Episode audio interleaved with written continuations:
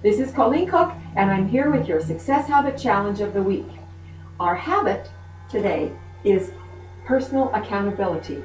And as you know, the value statement is that I recognize that I alone am responsible for my successes and my failures.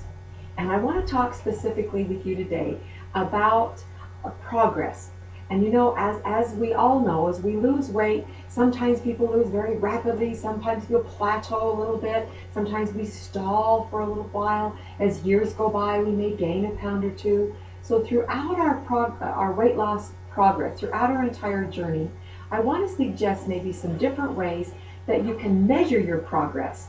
So in those times when the weight loss might be stalling a little bit or slowing down as it does when we get closer to our goal, that you can reach out and, and be encouraged and and and supported by knowing all the other things in your life and other things that you may be succeeding at.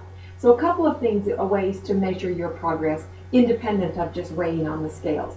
Um, one, of course, is your BMI, your, your chart to kind of to see that, um, what your BMI is doing. Another way is to have your body fat percentage checked so you can see the difference in your body composition. That's also a great way to, to measure your progress.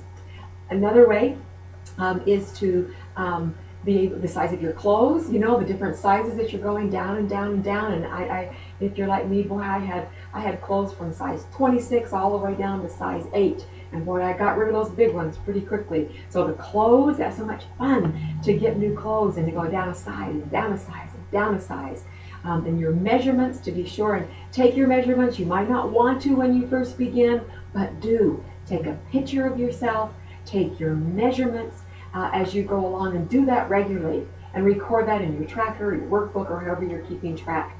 Um, and so there's lots of ways for you to recognize and celebrate your progress and your success as you go along.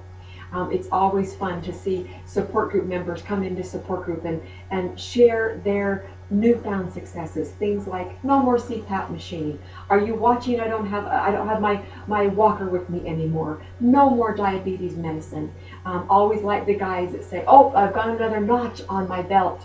Um, and so all of those great ways for you to celebrate your success. So i hope you'll do that this week and recognize all these wonderful things that are happening to you as you're losing weight on